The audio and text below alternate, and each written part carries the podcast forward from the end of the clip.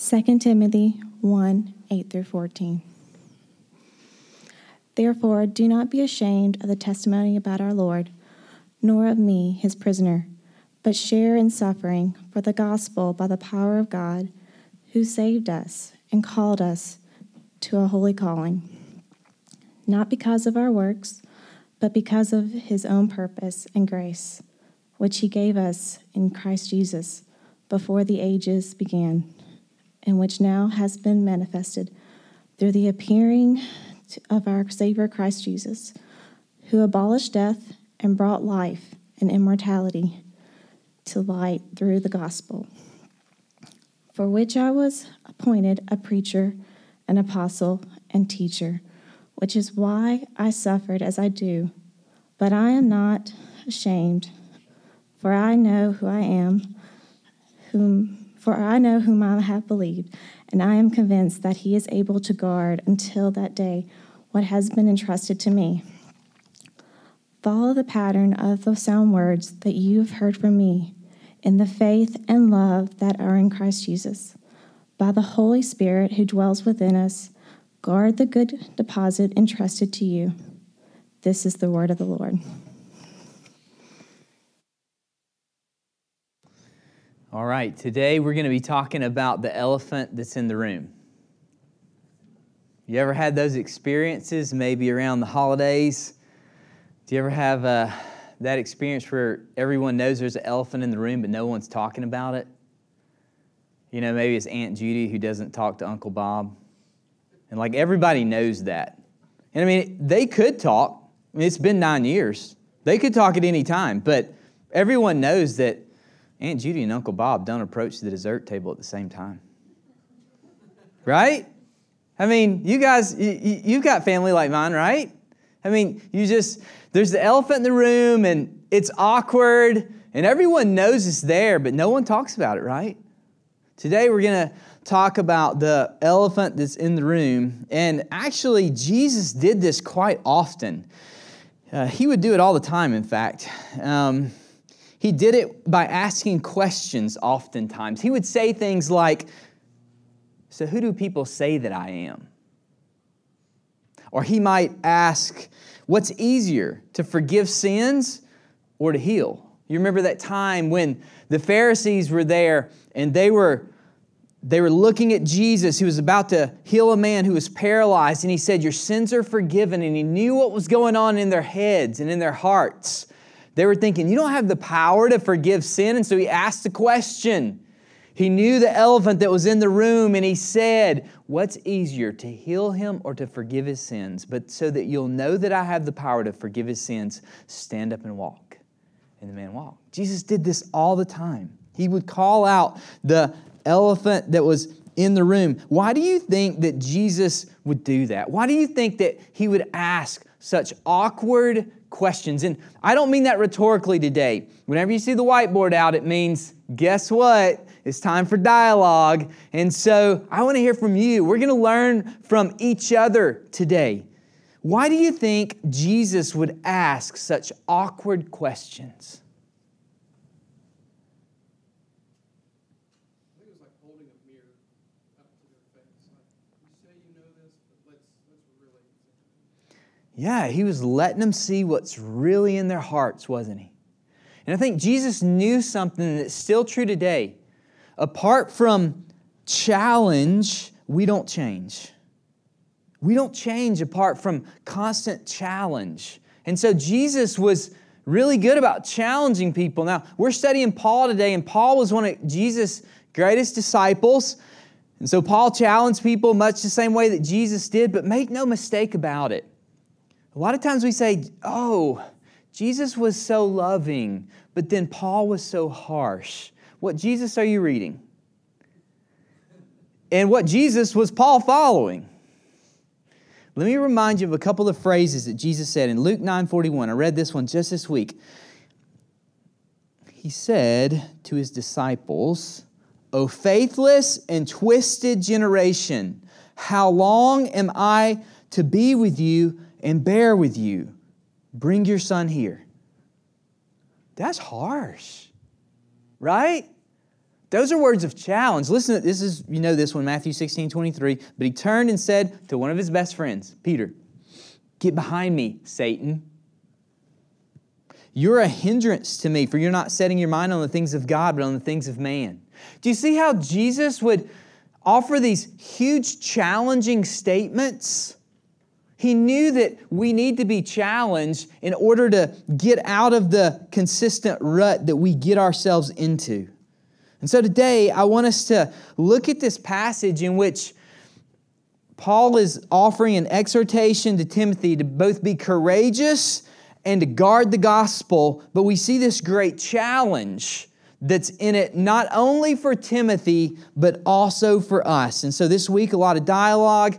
If any of you want to fill in the blanks, I know that makes some of you feel good. And so I actually put blanks in your listening guide this week. So you're going to you're gonna walk out of here feeling like you accomplished. If you don't remember anything I say, you're going to be like, that was a good sermon because I got the blanks filled in. So here they are. Paul charges Timothy to remain loyal. He charges Timothy to remain loyal. And two, two points of the outline, and then I want to get this kind of over with on the front end, and then we're just going to dialogue through the verses. There's an exhortation to be courageous, and then there's an exhortation to guard the gospel. He's exhorting Timothy, be courageous, guard the gospel. Now, when we look at this in verse eight, we begin with the word therefore. If we're good Bible students and you're studying the Bible, what do you do when you see the word therefore? Yeah, we look and see what it's there for. Okay, so we look back. Look at verse six. For this reason, I remind, remind you to fan into flame the gift of God which is in you through the laying on of my hands. For God gave us a spirit not of fear, but of power and love and self-control. You'll remember last week from the message, we looked at the background of this passage. Paul is in prison, in chains. He's in a dungeon. He's not under house arrest. He is waiting uh, what would be his most likely execution, he believes. We'll see that in chapter four. He says, I'm, I'm, I'm awaiting death. And he's there in prison under Nero's brutal insanity. Rome has been burned um, recently. The Christians were blamed for it. Three-fourths of the city burned. Thousands were uh, killed. Nero, in his insanity, ordered his soldiers to burn the city. The city turned against him, so he blamed it on the Christians. Now Christians are being sewn up in uh, animal skins and thrown to wild dogs. They're being uh, put in shirts made of wax and hung in Nero's garden and lit on fire in order to light up his garden at night. It's a terrible time to be a Christian. Listen, it's not just a terrible time to be a Christian, it's a terrible time to know a Christian. Like, you don't want to be connected to Christianity at this day and time. I know very few places like it in the world today. So this is a horrible time. And so as a result of that, therefore, Paul is saying, do not be ashamed of the testimony about our Lord, nor of me as prisoner, but share in suffering for the gospel by the power of God. Now, this is a long sentence. Verses eight through, uh, actually eight through twelve, or eight through, yes, through twelve are all one sentence. But I want to break it down a little bit. Paul begins by asking the question, or by giving the exhortation, do not be ashamed of the testimony about our Lord. And th- this is a tough question to kick things off with, but let me just ask and, and think about it for a moment. If there's, if there's a minute of silence, that's okay. When are people ashamed of the testimony of Jesus today? And I want to hear some of your thoughts. I'm not asking when you're ashamed, okay? But maybe you've got a friend, and there was a time when they were ashamed. Where are people ashamed of the testimony of Jesus today?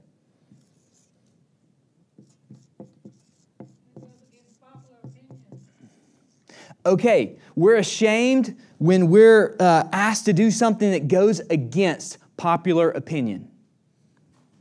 And, and what are some instances where that might happen?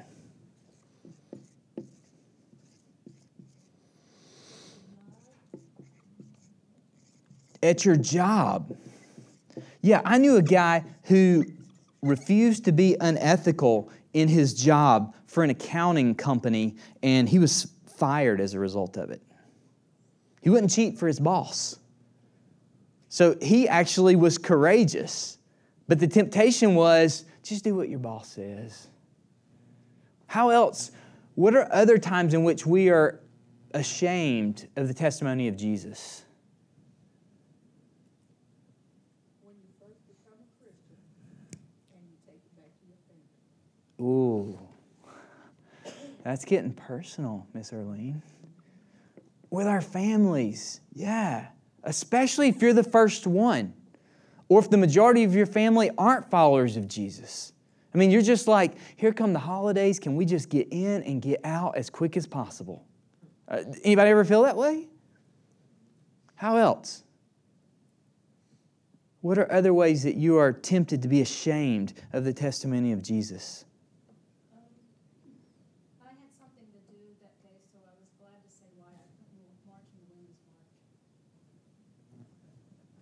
So,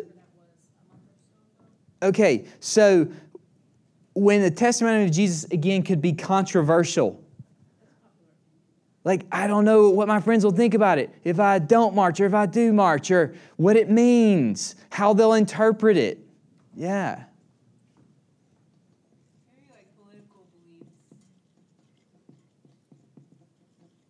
Okay, so there are some political beliefs that actually kind of step into maybe not primary always, but definitely secondary religious beliefs, right?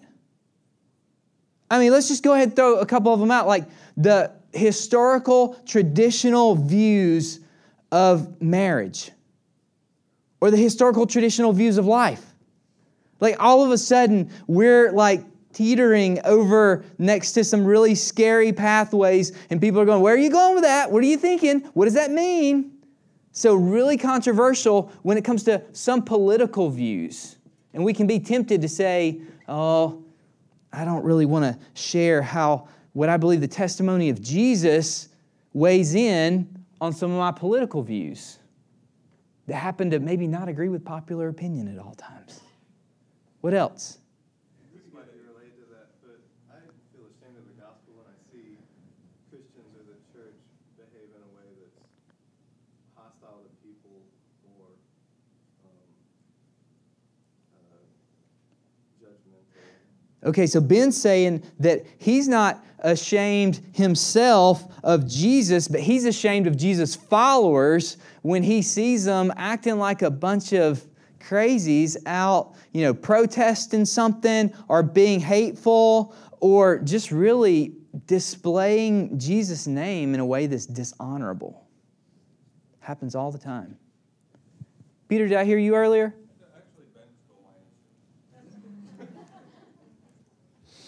Ben and Peter, love it. All right. There's a lot of times in which we're tempted to be ashamed of our testimonies of Jesus. You got one, Paul? What about pagan festivals of idolatry, like tonight for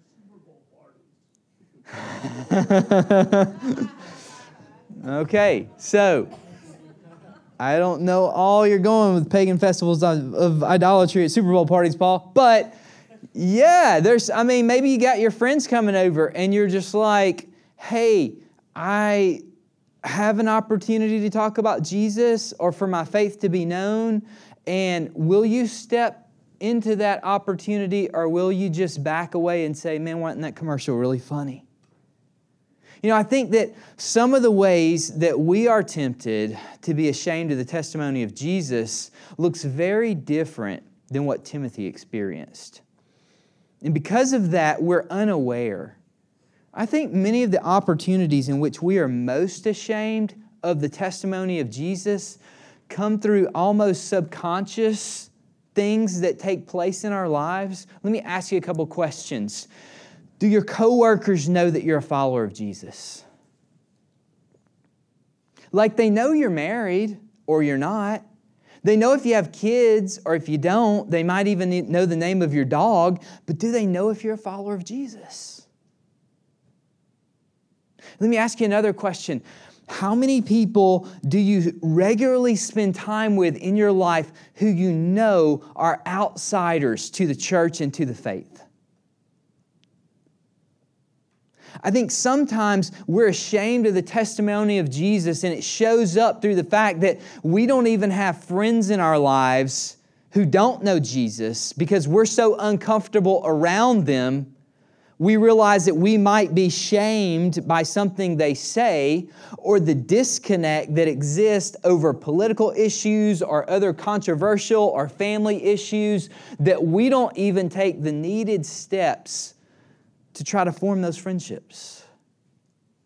I think on a daily basis, there are opportunities where we can either be ashamed of the gospel or we can step through open doors in order to show and share the gospel of Jesus in our lives. Paul's going to show us how to do that.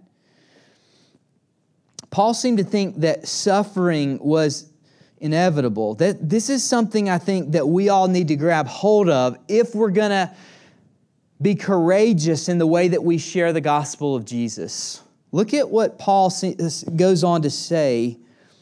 Don't be ashamed of the testimony about our Lord, nor me as prisoner, but share in suffering for the gospel by the power of God.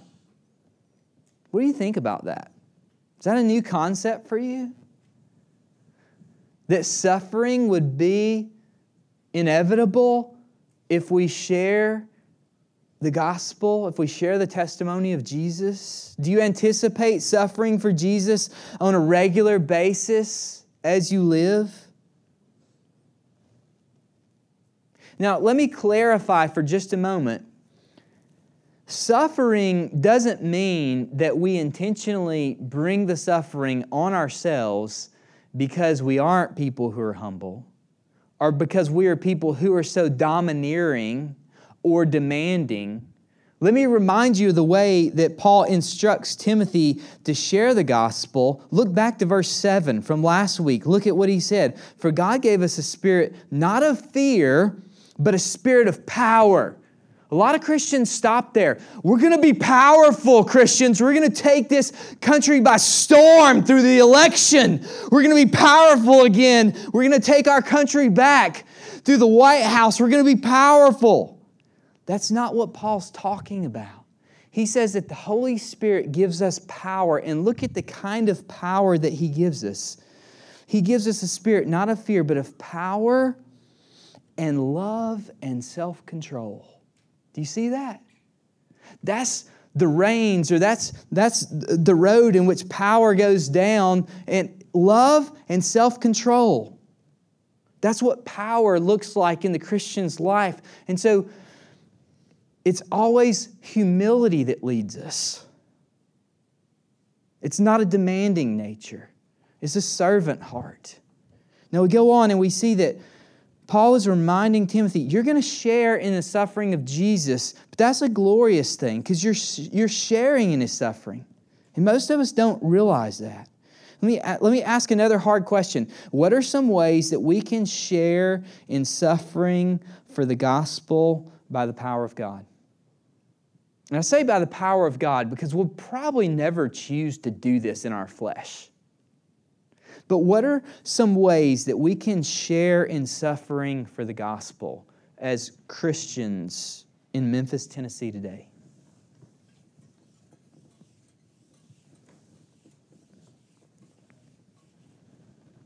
To walk out and leave the situation. So we can share in suffering by, at times, uh, being courageous to take a stand. Okay? So to take a stand when it's needed. How else? Okay, yeah, and who knows what's going to happen if we're hospitable and we let someone in our house.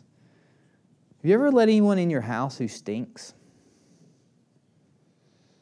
Isn't it ironic how they find your favorite chair?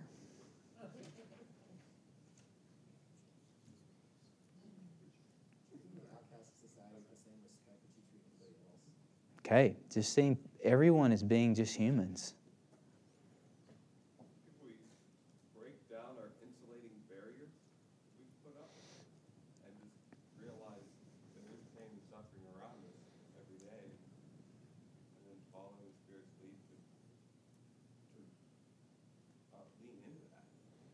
Yeah. Get rid of some of the uh, ways in which we put up all kinds of protection that ultimately is keeping us from sharing the gospel with people. Anything else you think of? Ways in which we can share in the suffering of Jesus. When we stand up for something, knowing that we want to, like we belong to a certain group or a group of friends or a club or something, we stand up for what is right or righteousness, and we know we're going to be excluded. Yeah. Because it's important to stand up for righteousness and do up whatever. Yeah. So when we take a stand, that's not um, that's not popular. Again. How about when we love our enemies?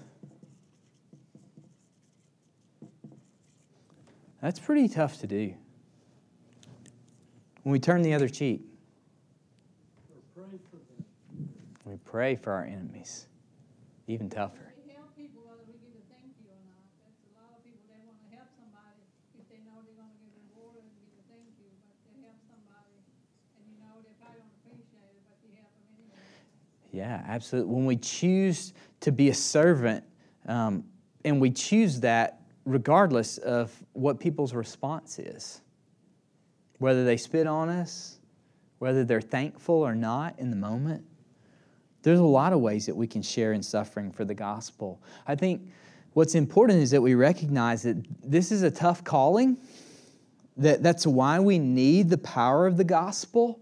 And if you look at the flow of uh, Paul's letter as he gives this exhortation to Timothy to share in the suffering um, of the testimony of Jesus, what he does is he instantly flows into a little uh, mini, mini diatribe that reminds us very much of Ephesians two, reminding Timothy of the beauty of the gospel, of all that the gospel is. Reminding him of the power of the gospel. Look at verse nine. He said, who saved us and called us to a holy calling, not because of our works, but because of his own purpose and grace, which he gave us in Christ Jesus before the ages began, and which now has been manifested through the appearing of our Savior, Christ Jesus. And underline this next statement. This, this statement is an amazing statement. Jesus, who abolished death, and brought life and immortality to light through the gospel. Isn't that amazing? Abolished death. Brought light and immortality to life through the gospel, for which I was appointed a preacher, apostle, teacher. This is why I suffer as I do. Paul's reminding Timothy, there's no fear when we truly realize that death is dead. That the gospel shines light on what it means to really live. That we experience immortality that begins not on the day of our death, but that we experience immortality that begins on the day of our life as we come to know Jesus. And we become members of His kingdom as we walk in joy and peace, even as people spit upon us, even as people wag their finger at us, even as people say shameful things to us, we can experience joy as we walk in the power of the gospel through the Spirit. Now, he ends by saying, and here's where I want us to end today, this idea of being on guard. He ends by saying, but I am not ashamed, for I know whom I have believed, and I am convinced that he is able to guard until that day what's been entrusted to me. Follow the pattern of the sound words that you've heard from me in the faith and love that are in Christ Jesus. By the power, but by the Holy Spirit who dwells within us, guard the good deposit entrusted to you. Really interesting here. Paul says, follow the pattern of the sound words that you heard from me. That's an interesting phrase. Follow the pattern of the sound words. We could spend an entire sermon, probably should at some point, talking about what is that pattern? What are those sound words? I think it's most important in our day and time. We live in a day and time um, in which postmodernism and pluralism threaten us. Postmodernism, the idea that there's really, when it comes to religion, there's no real absolute truths. What's true for you might not be true for me. And pluralism, who says your God's better than my God? Who says that there's one God?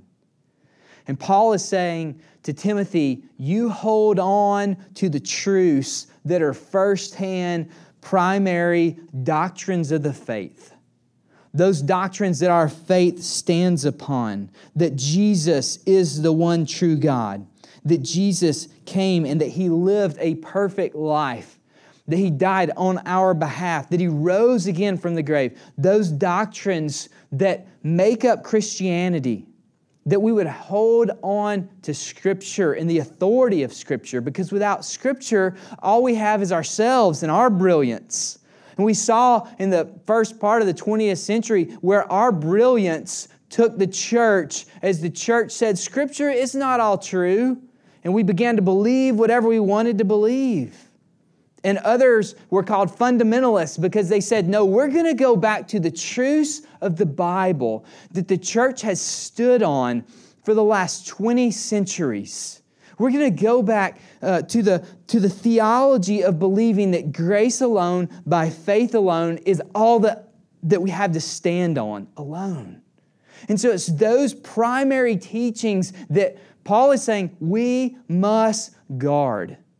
You can get on our website and you can see what we believe some of those primary teachings are. I encourage you to read through some of those doctrines. And if you have questions, ask us about them, because we want our covenant partners to know those primary truths and be in agreement with them, because they're what our faith stands on. And so he's warning Timothy, you hold to these patterns of Scripture. But then he goes on, and, and here's where I want to end. Finally, Paul calls Timothy to guard the good deposit entrusted to you. Guard the good deposit entrusted to you. Um, he, ultimately, he's saying, be on guard. Here's the meaning of, of guard. To be on duty, to protect or defend something. And I started thinking about that, and I started thinking about what does it look like in our lives to be on guard? And I was thinking, do we have a military man that I could interview within our congregation who has stood guard, you know, over something important? What does it look like to really be on guard? But then as I started thinking about it, I want you to help me. Uh, what are some things in life? You don't have to be a part of the military in order to be on guard. What are some things that you think of in your life that you guard? Your children. Your children. What else? We guard our children. Our homes. Our jobs. Our dogs.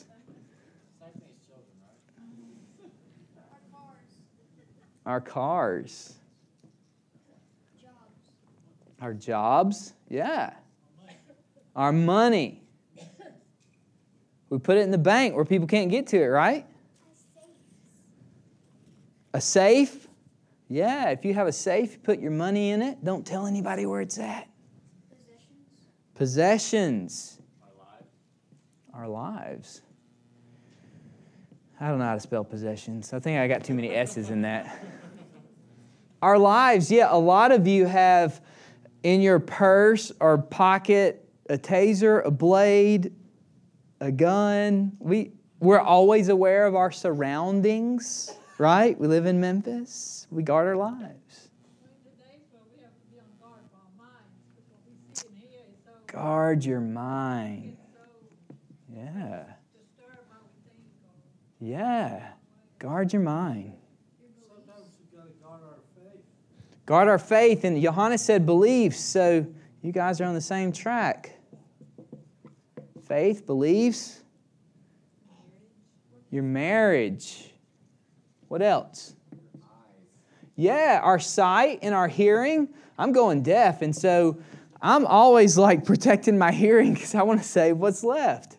What else? Sometimes we guard our eyes from things we shouldn't see, right? Our hearts. What else? We should guard our internet. Yeah, passwords. Pa- anything that has, that, that's what I realized, anything that has a lock on it, we guard, right? Uh, our garage, our house, um, and anything that has a password on it, we guard. Okay, so we understand that there's all types of things that we guard in our lives. But I want you to help me with this, because Paul tells Timothy something that's unique and interesting. He says to guard the good deposit that's been entrusted to you. Now, we looked at what that was last week. The deposit, I honestly think, here's, here's my intense theological definition of the deposit. I think it's the conglomeration of the fact that Timothy uh, had relatives who knew Jesus, that he had a saving faith, that he's been called in the ministry, and that he's been given good gifts. I think it was all of his life experience in coming to know Jesus and then leading and being ordained to lead the church at Ephesus. And that's the deposit that Paul is referring to. It's all those things. And as Paul says, guard the good deposit entrusted to you. How do you guard a gift like that? Help. With help? Yeah, you do it in community, with your life. Listen, I think the kind of guarding that Paul is talking about looks very different than the guarding that we just described. One of my favorite basketball players, whether you like him or not, you know him, LeBron James. What does it look like? See, LeBron is so, so uh, such a great athlete that he's either loved or hated. There's no in between, right? What does it look like for LeBron James to guard the gifts that have been entrusted to him? He practices all the time. And he practices just about harder than anyone else who's on his team. He watches what he eats. He watches his health. He plays his heart out, and he plays. What would it look like if a basketball player said, I've got an amazing talent and ability, and I am so good that I'm never going to play. Because if I play, I could get hurt. And so I'm going to guard my talent and my ability by working out all the time and really watching what I eat and practicing hard. But I'm never going to play. Because if I play, I might get injured. We'd say, that's the silliest thing I've ever heard. Now, let me ask you a question. How are you guarding the gifts that have been entrusted to you? The elephant in the room is this. The majority of Christians in the world today never play the game. They eat really healthy. They practice all the time. But they never get in the game. Paul is saying, guard the gift that's been entrusted to you. How do you guard a gift that's been entrusted? You live it out. You live it out. It goes back to the very beginning. We live out the gift that's been entrusted to us by not being ashamed of the testimony of our Lord. You say, how do you live out not being ashamed of the testimony of your Lord? You tell people about Him. You tell people about Him. Some of you are here today, and the first step that you need to take is a step of repentance. Some of you are here today and, and you believe in a God. You say, I believe that there is a God. But you've never taken the step of repenting of your sins, of coming to a real awareness that you are not God of your life. And for some of you, the first step that you need to take is just like Paul wrote in Romans ten, verse nine, he said, if you confess with your mouth that Jesus is Lord and believe in your heart that God raised Him from the dead, you can be saved. For with the heart one believes and is justified, and with the mouth one confesses and is saved. And there's some of you who have never repented of your sins. There's never been a moment in time in which you've moved from saying, I believe loosely that there is a God, and, and bowing your knee and repenting of your sins and saying, I have gone my own way. I have been my own God. Jesus, I need your redemption. Jesus, I need forgiveness that can only come from you because of your work on the cross, your perfect life that was lived on my behalf. The fact that the Father raised you from the dead. Jesus, I need you to raise me from the dead. I need you to change my heart. I need you to change my life. I need your forgiveness. I need your cleansing. For some of you, that's the step that you need to take today. And the most important thing that you could do before you leave this place would be to talk to me, to talk to a friend who brought you here, If you have a missional community leader, to talk to them and say, I have come to realize that I believe in God, but I have never repented of my sins. Can you help me know what it means to repent of my sins? Some of you are here today and you're ashamed of Jesus because you've never gone public with him in believer's baptism. You're ashamed of him. It's the very first thing he calls us to do. It's the first step of obedience that he gives us. You cannot understand your identity as a missionary. You can't understand the fact that you're a gift that's been given to this world. You hold a precious gift in the gospel, and your commissioning takes place at your baptism. And some of you need to talk with one of our elders and say, I don't know when y'all are doing a baptism, but I need to be baptized. I need to stop being ashamed of Jesus. I'm going to invite my friends and say, I don't care who knows, I'm going public in my relationship with Jesus.